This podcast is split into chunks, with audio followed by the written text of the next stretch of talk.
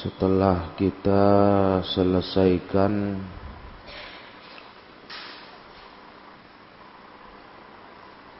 permasalahan Ru'yatullah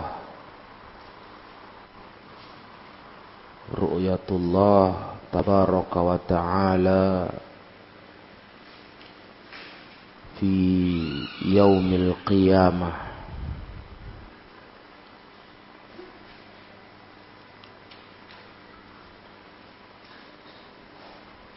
dan mazhab Ahlus Sunnah meyakini Allah Ta'ala dilihat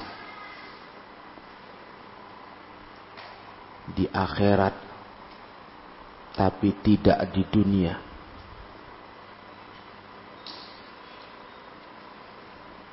Allah Subhanahu Wa Ta'ala tidak dilihat di dunia, dan Rasulullah Shallallahu Alaihi Wasallam pun tidak pernah melihat Allah di dunia. Nah, ketika Rasul Isra Mi'raj, apa yang dilihat Rasul?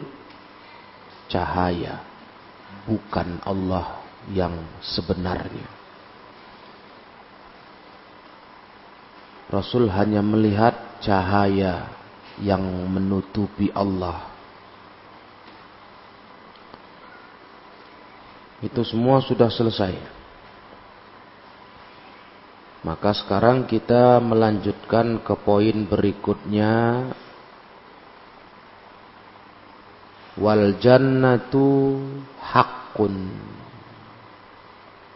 wan naru haqqun, wahuma makhluqatani la yafniyani abadan. Surga itu benar adanya, neraka itu pun benar adanya. Kedua-duanya adalah makhluk Allah yang tidak akan pernah habis selamanya.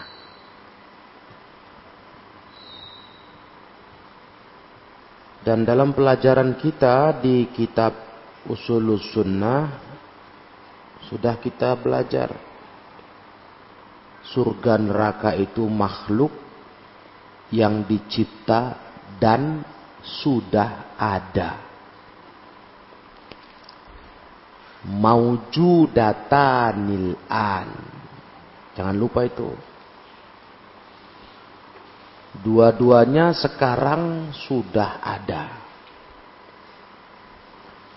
Karena Ahlus Sunnah dalam hal ini berbeda dengan Ahlul Bid'ah. Kalau Ahlul Bid'ah meyakini surga neraka itu belum ada, belum dicipta.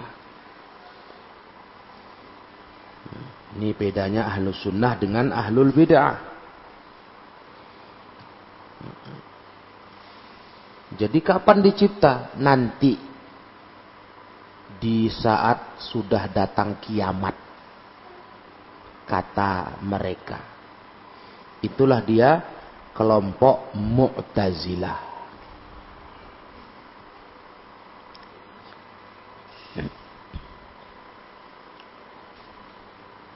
Mu'tazilah mengatakan surga neraka belum ada.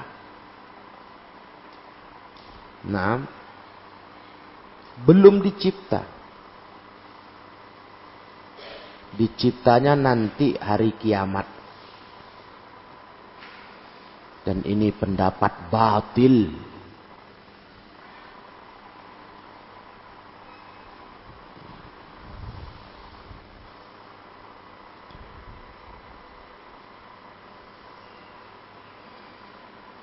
Kata mereka, syubhatnya apa? Itu surga neraka disiapkan untuk apa? Kata mereka. Untuk pembalasan kan? Sahih? membalas orang bertakwa masuk surga, orang pendosa masuk neraka. Nah, kapan hari pembalasan itu? Kapan? Kiamat. Nah, makanya sekarang belum ada.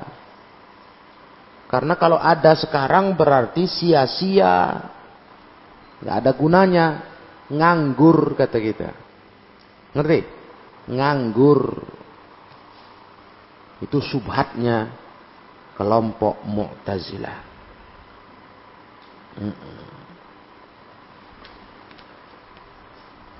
Allah nggak mungkin berbuat yang sia-sia. Allah itu berbuat semuanya berguna. Kalau kita berkata surga neraka sudah dicipta, maka berarti sia-sia. Abas, abasun. Arti abasun apa? Sia-sia. Maka dijawab oleh ahli sunnah, subhat kalian ini lemah. Kalian bilang nggak ada guna dicipta sekarang surga. Adalah. Karena Nabi SAW bersabda, sesungguhnya nasmatul mu'min, roh orang beriman itu terbang, ta'irun fi sajaril jannah, terbang di pohon-pohon surga.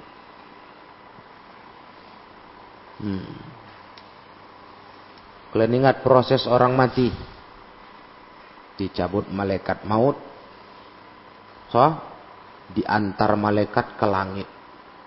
Kalau orang baik, dibuka pintu langit, sampai langit ketujuh, sampai ke Sidratil Muntaha.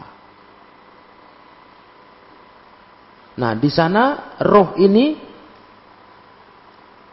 terbang di pohon-pohon surga, di perut burung hijau. Nah, sampailah kemudian roh itu diletakkan lagi, diantarkan ke jasadnya, dikubur. Nah, itu siapa bilang nggak berguna kalau dicipta sekarang? Itu gunanya. Itu gunanya. Dari mana sia-sia? Memang betul hari pembalasan nanti, kiamat dulu. Nah, tetapi keberadaan surga itu sudah betul, memang sudah berguna. Iya kan? Dan dulu Nabiullah Adam, Abul Bashar, ayah moyangnya semua manusia, Nabi Allah Adam. Di mana? Di mana tinggal? Di surga. Surga itu juga dia? Iya. Itulah surga itu yang nanti akan dimasuki orang beriman. Sama. Nah, dulu bapak moyang manusia Nabi Adam alaihissalam tidak di bumi tinggalnya, tapi di surga. Tapi kemudian terusir, sebagaimana kita sudah tahu kisahnya, karena godaan iblis. Nah, ya, digoda makan pohon, buah pohon terlarang. Pohon apa katanya? Sajaratul Khuldi. Itu nama dari iblis, pohon kekekalan. Iblis yang buat nama, biar Nabi Adam tergoda makan itu, biar kekal. Itu surga sudah ada. Bahkan Nabi Adam tinggal di situ dengan Hawa. Paham dong? Kemudian diturunkan kulnahbitu minha jami'an. Turun semua. Dari mulai Adam alaihissalam, anak-anak cucunya tinggal di dunia. Dan itu penuh hikmah. Nabi Adam sudah tobat. Sudah? Fataba alaih. Allah beri tobat. Dua-duanya bertobat kepada Allah. Allah beri tobat kepada keduanya. Allah terima. Maka tidak boleh dicela lagi Nabi Adam yang terusir dari surga. Gak boleh kita berkata, gara-gara Adam, Nabi Adam kami tinggal di dunia. Harusnya kami kan tinggal di surga. Makanya kalau kalian mau surga, hai anak Adam, jadilah orang bertakwa. Biar balik pulang ke surga. Ke tempat rumah kita dulu. Rumah bapak moyang manusia Nabi Allah Adam alaihissalam. Nah itu satu bukti tidak sia-sianya Allah Ta'ala menciptakan surga, ya. Kemudian yang berikutnya, bukti surga neraka itu ada. Bukti surga neraka itu ada. Sudah ada. Nabi SAW itu bahkan sudah masuk ke dalamnya. Ketika Isra dan Mi'raj. Sudah.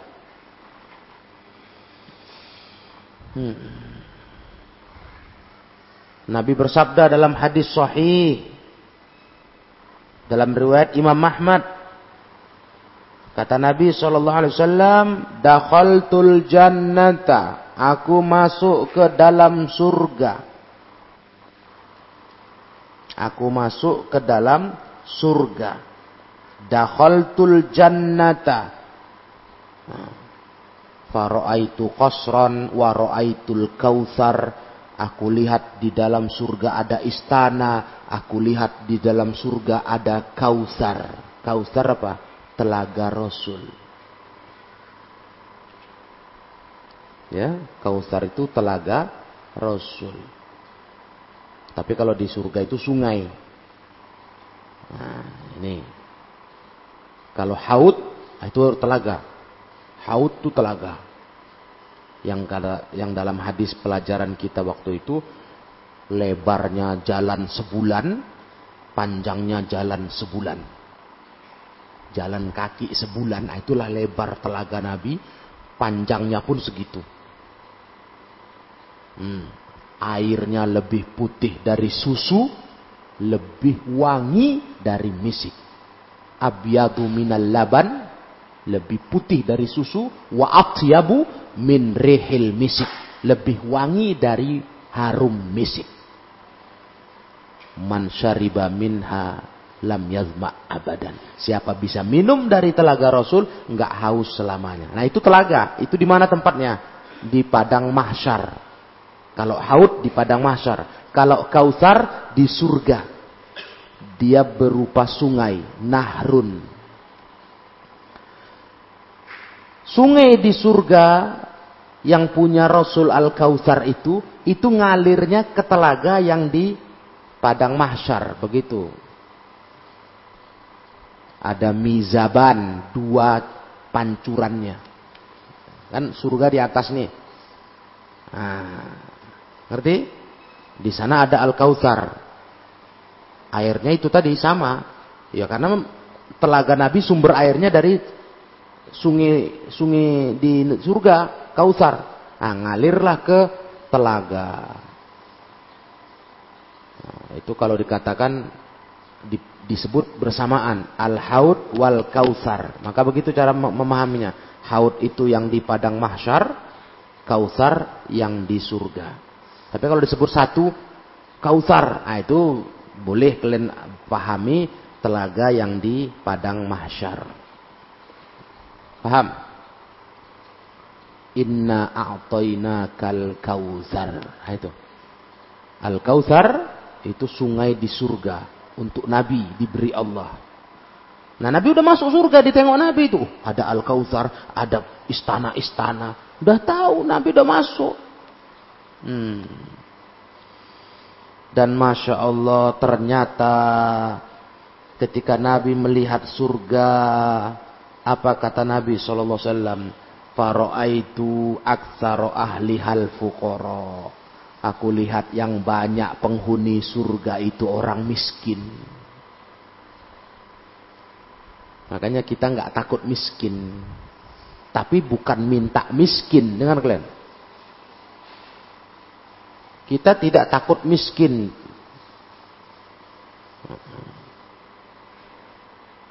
Dan kita bukan orang yang minta miskin.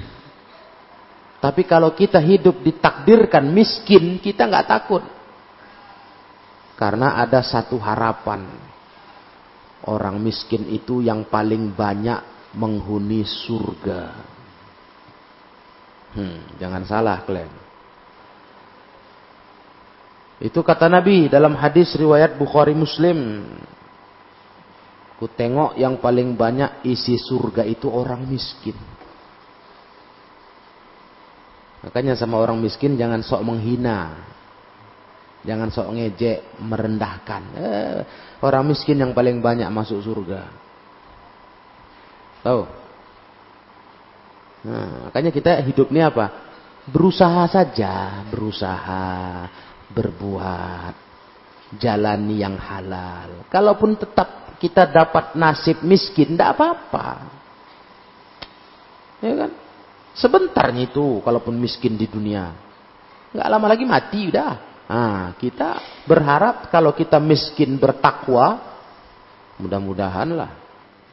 Yang banyak masuk surga itu orang miskin. Nah, cuman jangan malas-malasan, jangan kalian dalihnya begitu, terus nggak mau kerja, nggak mau berusaha, itu salah. Bekerja saja. Tapi kalaupun kita takdirnya miskin, nggak apa-apa, nggak takut. Paham ini? Karena paling banyak penghuni surga orang miskin. Dan Nabi katakan, aku juga sudah lihat neraka, tapi nggak masuk ya. Aku melihat, wattola'tun naro, aku tengok neraka. Berarti ada. Dan ternyata faraitu aktsara ahlihan nisa. Ternyata yang kulihat yang paling banyak penghuni neraka itu perempuan.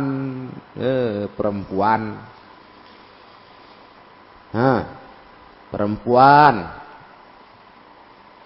Akhwat. Wanita. Itu yang paling banyak penghuni neraka. Hati-hatilah kalian. Bagus-bagus sudah kalian hidup nih, beragama.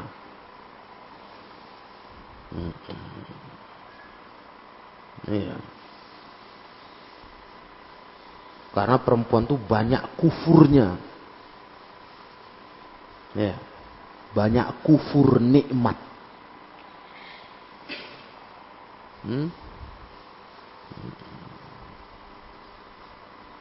Perempuan itu lemah akal, lemah agama.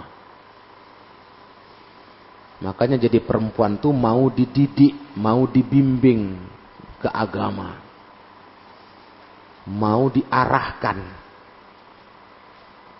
Untuk apa kalian hidup ini? Ya kita bilanglah senang, bebas. Suka-suka. Seberapa kali itu kalian nikmati kalau kalian mau jujur? Kalau ternyata habis itu kalian menjadi paling banyak penghuni neraka, hai perempuan. Itu. Makanya hidup ini pikirkan akhirat. Gimana nanti nasib aku di sana? Gimana aku bisa dapat surga? Gimana aku jangan masuk neraka. Gitu hidup ini. Jangan dipikirkan gimana aku bisa bebas buat dosa. Bisa hura-hura. Suka-suka. Jangan. Karena kalaupun itu kalian nikmati. Nggak lama. Membosankan. Berapa kali kalian diajari. Dunia ini kesenangannya membosankan. Tidak lama. Betul? Udah berapa kali kalian diingatkan supaya jangan ketipu, karena dia menggoda. Setan tuh pinter. digodanya kita, enak loh, ini enak loh. Nah, ternyata dosa. Jangan kalian buat. Itu membosankan. Akibatnya hukumannya berat. Senangnya dikit. Maksiat tuh dikit loh senangnya. Mana pula banyak kali. Bosan pun. Ah, dunia ini membosankan lah. Nah, belum dapat kita aja. Udah dapat kita bosan, jenuh. Mata'un ilahin, kata Allah. Kesenangannya batasnya tertentu. Dan ditambah kesenangannya sedikit. Mata'un qalil.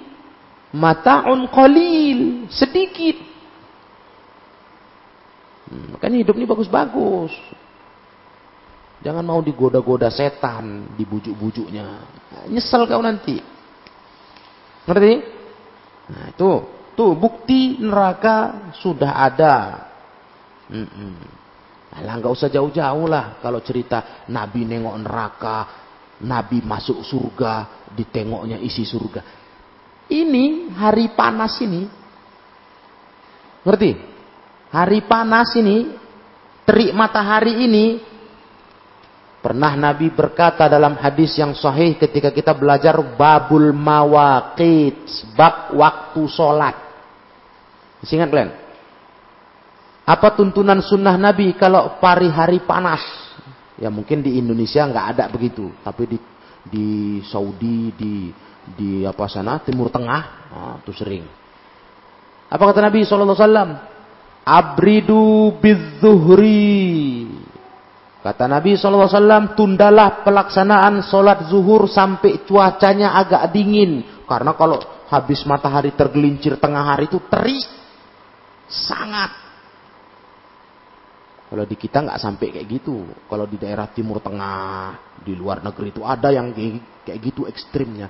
Kata Nabi, dinginkan sholat, tunda sholat zuhur sampai dingin. Turun panasnya, dinginkan dikit. Kenapa? Fa inna tasyiddatal harri min faihi jahannam. Panas yang terik itu hembusan dari api jahannam. Jahannam itu apa? Nama apa? Nama neraka. Nah, itu hadis riwayat Bukhari. Berarti sudah ada kan? Udah, malah hembusannya sampai ke dunia.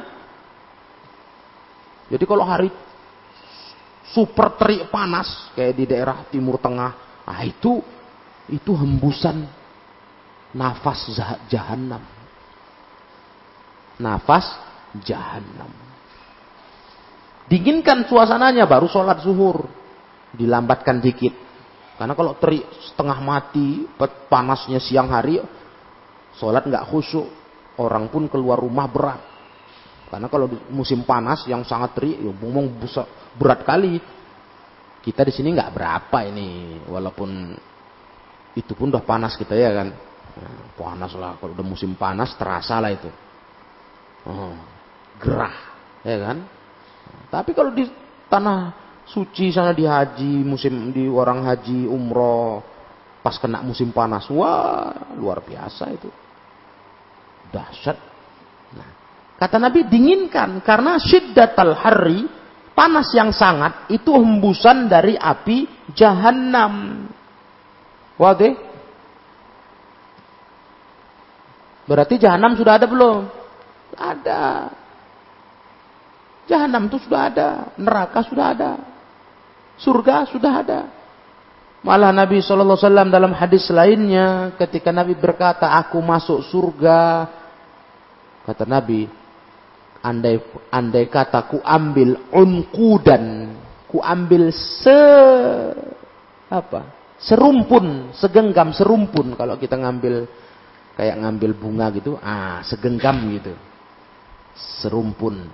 Kalau ku ambil kenikmatan surga itu serumpun saja, ku bawa ke dunia, kata Rasul, udah cukup menghidupi seluruh dunia ini sampai kiamat. Udah cukup. Itulah kesenangan surga. Diambil aja serumpun oleh Nabi. Ibarat bunga diambil segenggam gitu. Unqud. Kalau ya contohnya apa? buah sawit, nah itu sedahan, ya kan? Sikit kan? Kalau itu ku ambil ke tersuku bawa turun ke bumi, dibagi di bumi, cukup, nggak usah kalian cari makan penduduk bumi, sampai kiamat udah cukup. Hebatnya itu surga. Nah, gitu. Jadi sudah jelas ada surga itu, Rasul sudah masuk, ya, Rasul sudah melihat. Maka Rasulullah berkata, "Walladzi nafsu Muhammadin biyadih, law ra'aitum ma ra'aitu, la bakaitum katsiran wa la dhahiktum qalila." Demi zat yang jiwaku berada di tangannya, kalau kalian melihat yang aku lihat, kalian niscaya akan menangis, banyak nangis, sedikit tertawa. Nangis kalian, karena ketakutan. Kalau sempat boleh kita nengok neraka, kayak stres, ngerinya neraka. Makanya jangan sepele sama neraka, jangan dipikir kayak masuk penjara ya. Masuk penjara sebentar, masuk keluar lagi, di penjara dikasih makan gitu. Itu neraka itu, kalau kalian nengoknya, kata Rasul, kayak aku tengok, kalian akan banyak nangis, kayak orang stres, ketakutan. Nah, ngerinya itu betul-betul ngeri kali nengoknya. Hah? Pernah kalian bayangkan itu? Alah, model kita. Kita nengok apa? Nggak usahkan yang nyata ya, yang betul-betul terjadi. Filmnya, film orang dipenggal, film dada orang dibelah, film bukan betul-betul. Wah, itu udah ketakutan kalian, udah payah tidur, ngeri, ngeri kali nengok itu. Apalagi yang betulan di video, gemetar. Ya. Itu baru ditengok yang sifatnya nggak ada apa-apanya itu. Potong kepala, hukuman pancung. Nah, hukuman pancung. Algojo motong kepala. Yes. Kepala yang gelinding. Darahnya ngencrot. Asli. Udah pernah nengok? Nah, nanti basah celana menengok itu. Gemetar-gemetar kaki kau. Di Saudi masih diberlaku itu. Di Madinah ada satu tempat, nah, itu tempat itu kalau ada eksekusi pancung, potong leher, itu diumumkan nanti Jumat, pada Jumat ada potongan leher. Nah, ada potong leher. Nah, kesitulah kita nengok, masyarakat diundang nengok. Coba penggal, ces. Putus leher tuh. Sengaja dibuat lantainya itu putih. Keramik putih kayak gini. Biar nampak darah tuh. Merah. Merah darah itu. Nah, darah itu merah, Bung. Tuh. Nah, nengoklah itu. Bukan motong lembu. Kepala. Nah, itu aja kamu udah payah. Sekali nengok udah payah tidur. Wah, itu bayang-bayang kapan-kapan hilangnya. Lah bagaimana kau tengok neraka? Tempat penyiksaan yang paling dahsyat. Enggak selera kau ketawa. La bakaitum katsira wa la tuhiktum qalila. Kalian akan banyak nangis, sedikit tertawa. Enggak selera, kayak enggak selera makan gitu ya kan, kayak orang stres. Nah, yang ada ketakutan. Nah, itu kalau nengok yang Rasul tengok. Berarti sudah ada surga neraka itu, sudah ada. Ya. Bahkan ketika Rasulullah SAW mensifati api neraka, Rasulullah berkata, kata Rasulullah SAW tentang api neraka itu, api itu 70 tingkatannya. Yang di dunia ini cuma satu tingkatan. Yang di dunia cuma satu. yang 69-nya di neraka. Sudah ada. Itulah api neraka. Narukum hadzal hadzihi allazi yuqidu ibnu adam juz'un min 70 juz'an min nar min harri jahannam. Kata Rasul di hadis Bukhari Muslim, api kelen ini yang dihidupkan anak Adam. Kita ngidupkan api sekarang kan? Ya, banyak orang pakai api. Ya tentu kalau nggak bisa masak, ya kan? Membakar dan sebagainya. Ini kata Nabi satu bagian cuma dari 70 bagian api jahanam. Sudah ada, udah Nabi tengok itu. Jadi kalau ada orang meremehkan neraka, nah suruh dia tes dulu. Ada orang ketawa-ketawa sama neraka kan, gila itu orang. Tapi orang gila pun disenangin sama masyarakat kita karena artis ya, gila dia. Nah, kata dia, aku biarlah masuk neraka. Nanti aku jumpa sama kawan-kawan artisku di sana, kayak tempat tamasya ya. Ini mulut gila, orang sakit jiwa. Ini gak usah didengar. Nah, apa-apa lah masuk neraka. Nanti kan keluar lagi kalau kita orang Islam. Gitu. Kau berani sama neraka? Tes lah, tes dulu tes. Api dunia, gak usah. Jangan api kebakaran rumah kau masuk ke situ. Nanti kau gosong. Nah, jadi arang kau. Gak usah. Mancis. Kau kan ngerokok kan? Muncung busuk kau tuh ngerokok kan? Nah, mancis kau tuh tes. Bakar jari kau. Jari kau aja. Berapa lama kau tahan? Panas nggak? Kalau kau bilang dingin, paten. Berarti mantap kau nih. Itu pun kalaupun betul kau mampu menahankan mancis kecil itu baru satu bagian api. Satu bagian dari 70. 69 kali lipatnya itu ada di neraka jahanam. Gimana? Itu kalau betul kau mampu menahan api itu. Mancisnya kecil. Coba berapa lama kau tahan? Coba tes jarimu. Yakin kalau ada orang tahan? Yakin? Enggak kan? Enggak ada. Yang bilang mampu tahan, kita tes ini. Ada punya ilmu kebal? Katanya ilmu kebal. Nah sini tes. Ini. Nggak usah banyak cakap. Sini aku yang ngetes. Bismillah. Gosong tangan tuh. Kalau gini-gini dia ngelupur-ngelupur dia. Nggak usah kan apinya. Bekas mancis hidup aja. Besi kepala mancis itu pegangan ke kulitnya. Itu bekas api loh. Hanya sekedar bekasnya. Hidupkan mancis itu. Udah 5 menit matikan. Nah, bekas tutup mancis besi itu tempelkan ke kulitmu. Berapa tahan kau? Sedang atas itu dikit pun loncat kita campaan mancis itu. Lah bagaimana ditempel di kulit? Monyot lah kulit kau itu. Menjerit kau, bengkak terus besok gembung terus. Sok kali sama neraka berani, ya itulah bodohnya manusia ini. Main-main. Padahal itu adalah satu bagian dari 70 bagian api dan 69-nya ada di jahanam. Nauzubillah min dzalik. Aduh, ngeri kali lah kalau cerita neraka ini nggak mau habis-habisnya ya. Takut gitu. Dan api di neraka itu, kata Rasul, itu proses menghidupkan itu kalian.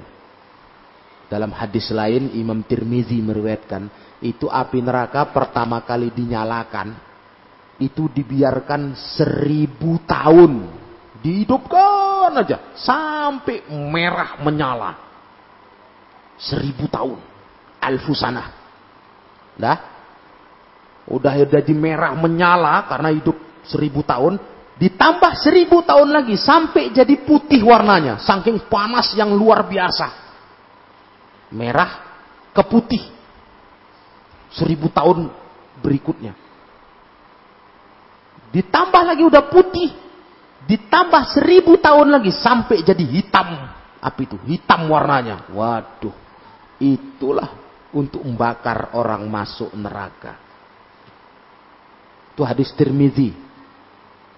Dihidupkan 3 kali proses neraka itu. 1000 tahun pertama merah apinya. Tambah 1000 tahun kedua putih. 1000 tahun ketiga hitam kayak mana panasnya, nggak tahu sudah ya. Api dunia aja kalau dihidupkan dengan tekanan tinggi itu besi meleleh loh, tahu kalian? Betul nggak? Iya, besi meleleh dihantam api dengan tegangan tinggi, tekanan tinggi, meleleh besi itu. Oh. Itu api dunia. Macam mana dengan neraka? Nggak tahu lagi itu. Makanya azab yang paling ringan di neraka itu apa?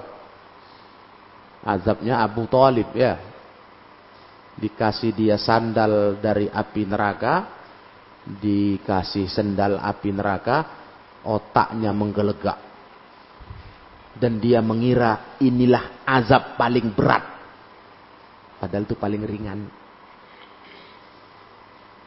Jadi jangan main-main sama neraka, apalagi para wanita, kalian paling banyak menghuni neraka. Jangan main-main.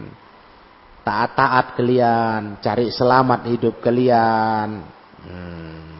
Target perempuan gitu aja. Nggak usah mulu-mulu. Perempuan itu targetnya apa? Belajar. Jadi wanita soleha. Wanita tahu ilmu, tahu hukum. Terus punya suami yang membimbingnya. Udah. Hah? Itu perempuan begitu fitrahnya kata agama kita. Karena dia hidupnya dinafkahi oleh orang tua sampai nanti punya suami oleh suami. Itu target jadi perempuan. Jangan muluk-muluk aku mau jadi sekretaris. Alah, sekretaris. Kau mau dibakar kau. Sekretaris. Aku mau jadi apa lagi? Wanita karir. Jadi wanita Kartini. Kartini. La ilaha illallah. Otaknya kemana itu? Siapa? Mau diteladani Kartini jadi teladan wanita. Aduh. Teladani wanita solihah lah. Istri Nabi. Sahabat-sahabat Nabi. Yang sudah jelas ahli surga. Ini enggak ibu kita Kartini katanya. Jadi wanita Kartini, karir, kerja. Hah? Mau jadi apa? Aduh. Itu entah pula lah, secara dunia masih agak bergengsi lah, mau jadi direktur. Ini ada juga yang target apa? Jadi sales. Ya, sales. Hah? Kadang-kadang aneh-aneh nih perempuan-perempuan nih. Akhwat. Jadi sales itu. Aduh. Udah dunia yang dicari rendah pula lo kelasnya. Hah? Sales apa? Hah? Sales kaos kaki. Ya. Sales makeup. Alah. Jadi jadilah wanita yang solihah. Hah? Yang berusaha mencari jalan hidup yang bisa menjagamu dari api neraka. Itu perempuan. Laki-laki pun begitu. Sama. Berusahalah menjadi orang-orang yang mendapatkan surga. Mendapatkan surga, jangan masuk neraka. Karena neraka itu dahsyat. Ya? Neraka itu menakutkan. Nah, kemudian kelompok Jahmiyah beranggapan neraka surga itu akan sirna, habis pada masanya, nggak akan kekal. Itu Jahmiyah.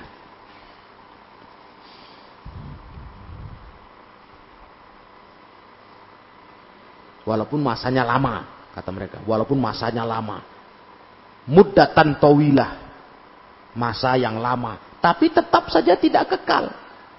Artinya surga neraka itu akan habis kata mereka, kata Jahmiyah. Dan ini jelas pendapat yang sangat batil. Karena dalil-dalil menunjukkan di dalam Quran Sunnah surga neraka itu kekal. Berapa banyak ayat bunyinya? Khalidina fiha apa? Abadan. kekal di dalamnya selamanya. Berarti selamanya nggak habis-habis lah. Kok pula ada masa habisnya? Nah, inilah pendapat Jahmiyah. Nah, kalau Jahmiyah sih kita nggak era. Memang kelompok yang entah apa-apa ya kan.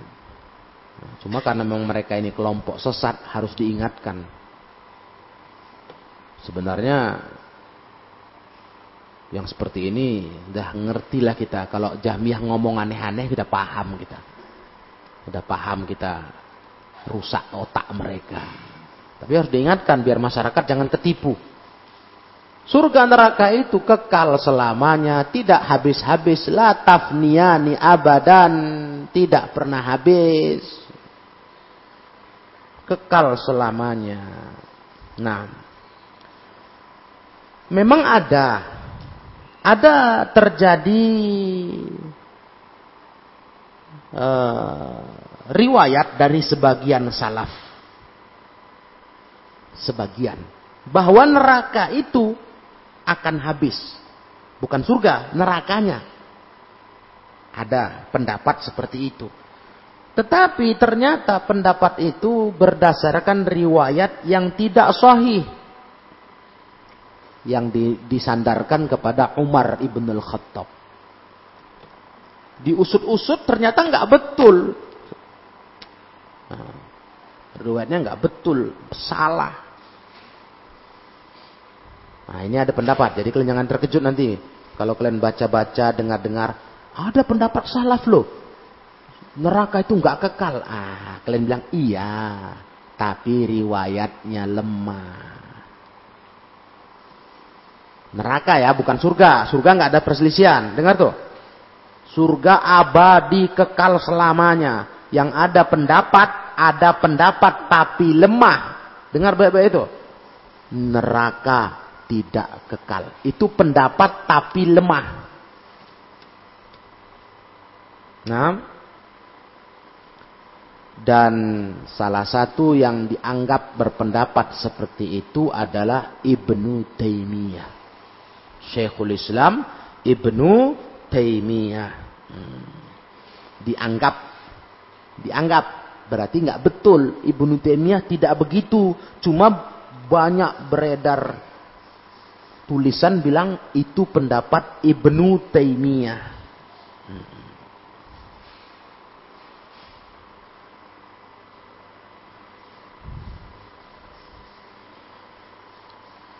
Dan merembet kepada Ibnul Qayyim. Ibnu Taimiyah murid Ibnul Qayyim. Muridnya Ibnul Qayyim ya kan? Gurunya Ibnu Taimiyah. Muridnya Ibnul Qayyim. Memang Ibnul Qayyim rahimahullah pernah berpendapat begitu kalau Ibnul Qayyim.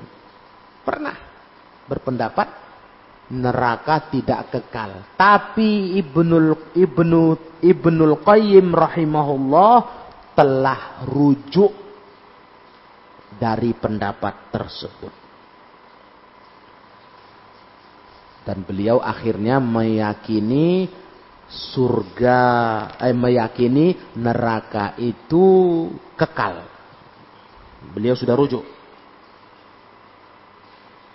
Itu Ibnul Qayyim. Kalau Ibnu Taimiyah nggak betul dituduh beliau menganggap neraka nggak kekal. Yang betul pendapat itu muncul dari Imam Ibnul Qayyim. Nah, ini kadang-kadang orang-orang yang memang otaknya nggak mau cari yang baik itu kerjanya. Nah, diserangnya kalian nanti. Kalian pengikut salaf kan? Nah, gimana kalian tuh? Ulama kalian? Kalau kalian ngajar nih, surga neraka kekal. Nanti kalian digitukan ya. Cemana itu ulama kau, Ibnul Qayyim, bilang nggak kekal neraka. Betul. Bilang, itu dulu. Beliau berpendapat begitu. Terus beliau rujuk, tobat. Tidak lagi berpendapat seperti itu. Paham dong? Adapun riwayat Umar dari Al-Hasan Al-Basri itu tadi riwayatnya terputus, dhaif, tentang neraka tidak kekal, dhaif. Paham sudah? Jadi kalau surga kekal, nggak ada perselisihan.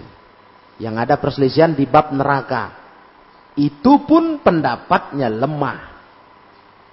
Kalau disandarkan kepada riwayat Umar ibn al-Khattab, maka riwayatnya dhaif, lemah.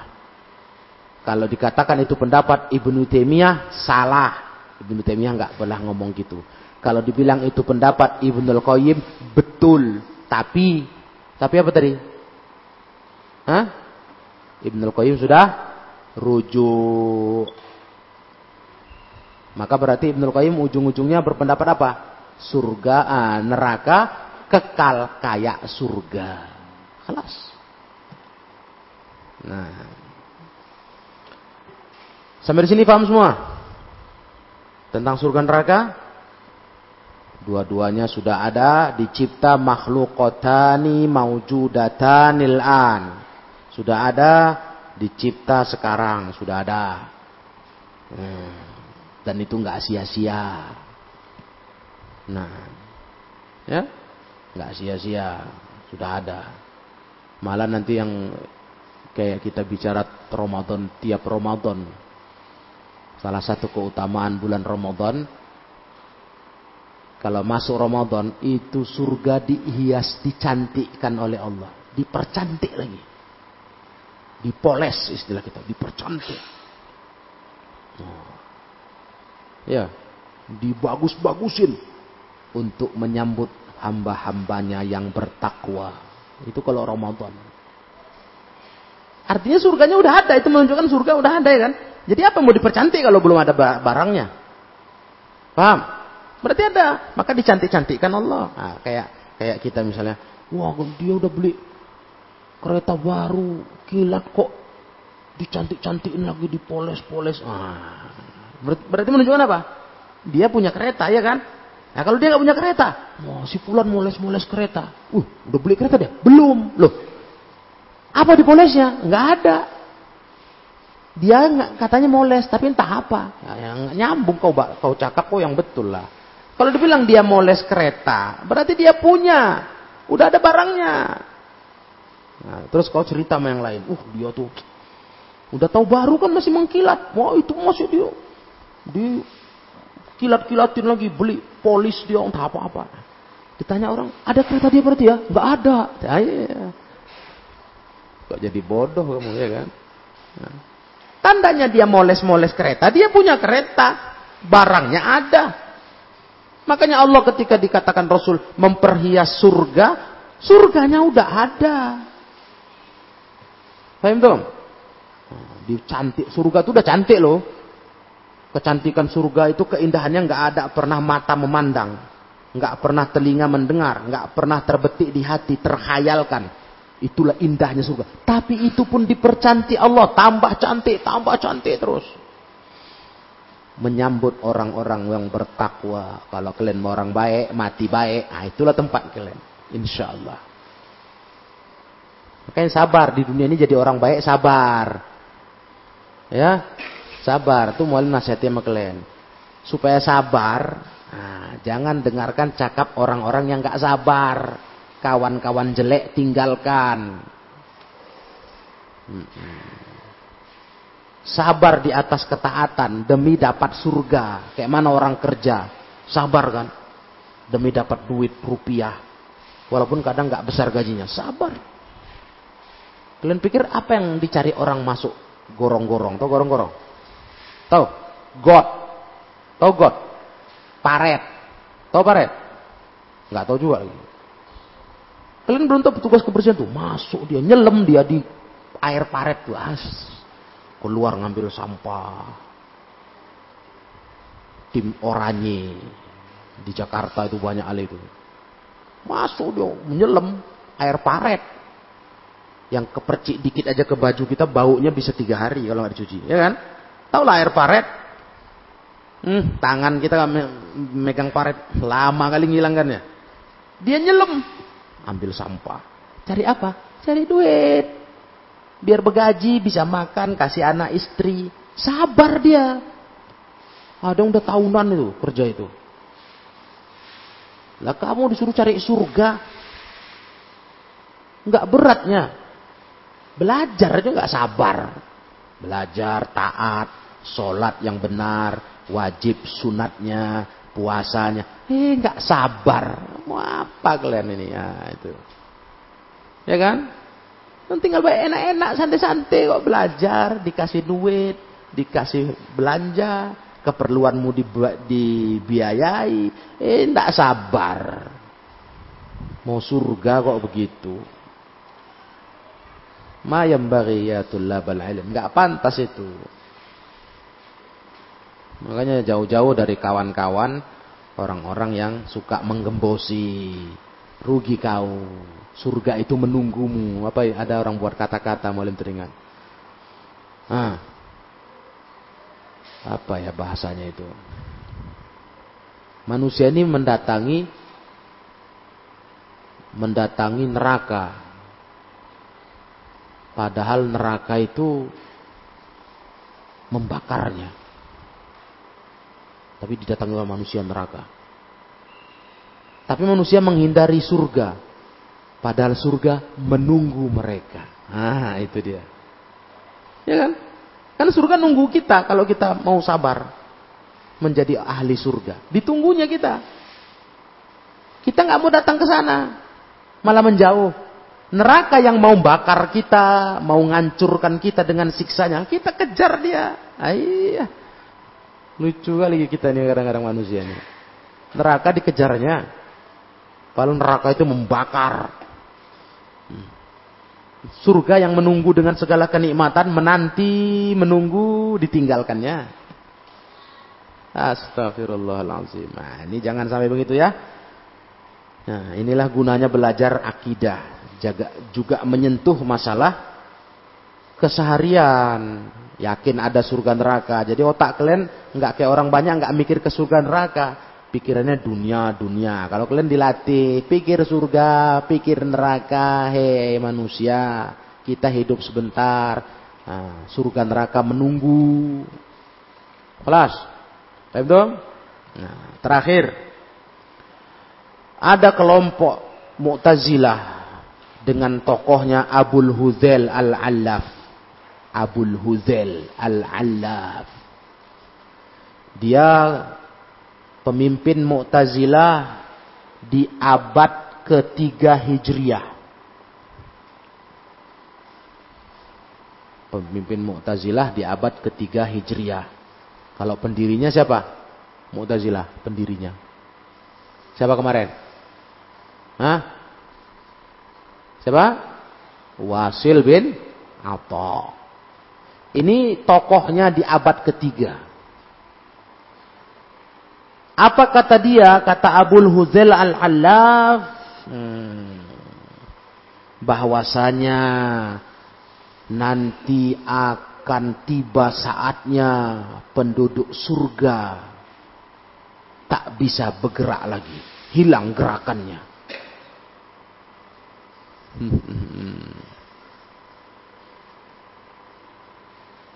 Begitu pula penduduk neraka. Pada saatnya nanti penduduk neraka itu akan menjadi patung. Ini pendapat Abul Hudzail al-'Allaf. Ya.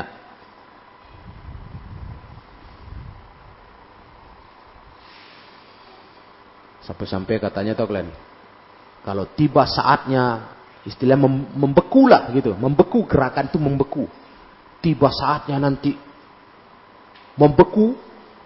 Andai kata ahli surga lagi makan, mau nyuap ke mulut, pas kena waktu membeku, ya dia gini aja. Nah, mematung.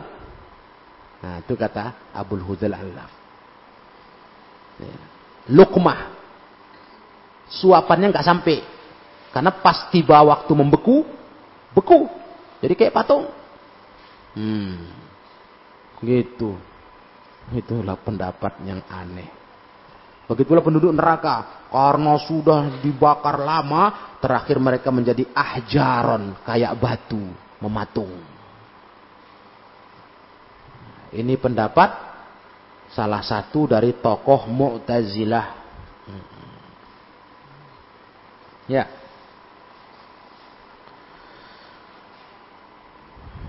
Dan itu sudah jelas batilnya kan?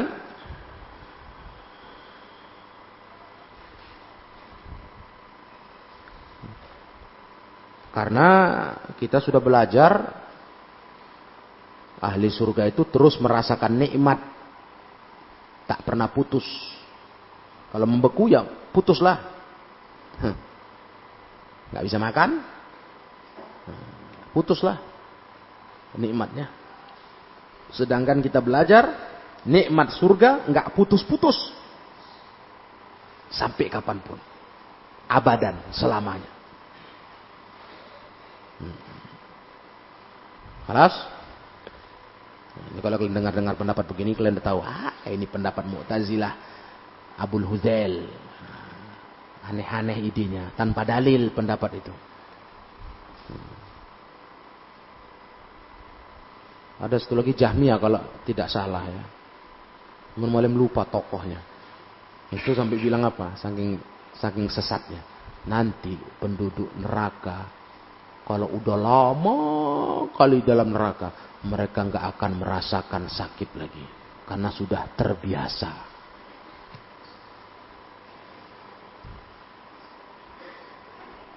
Iya, dipikirnya kayak dia masuk WC. Masuk WC pertama masuk kan, bau. Begitu masuk, betah. Tak ada bau lagi. Kau pikir kayak kau masuk WC, bilang. Hah? Betul nggak itu? Mau masuk WC kan, cium-cium dulu. Bau enggak? Bau lah. WC pula. Yang pakai semua orang. Cuman mau WC pribadi kau pun bau. Bau kayak mana pun namanya butuh masuk. Begitu jongkok, iya udah wangi WC itu. Gitu kau pikir, disuruh di neraka tuh. Udah kelamaan dibakar, dia akan merasakan. Tak merasa apa-apa. Malah merasa santai. Udah terbiasa. Astagfirullah. Pokoknya ahlul bidah tuh makin cakap makin ngawur, ya kan? Karena otaknya udah bengkok-bengkok semua. Nah, jadi susah. Wallahu a'lam bishawab. Nah, jadi itulah pelajaran kita dari poin kajian pelajaran pagi ini. Ya, selesai sudah mengenai surga neraka. Yang sudah dicipta, yang gak akan habis-habisnya, kekal selamanya. Nah, ilahuna, wallahu a'lam bishawab. Subhanakallahumma wa bihamdika, ashhadu an la ilaha illa anta, astaghfiruka wa atubu ilaik, walhamdulillahi rabbil alamin.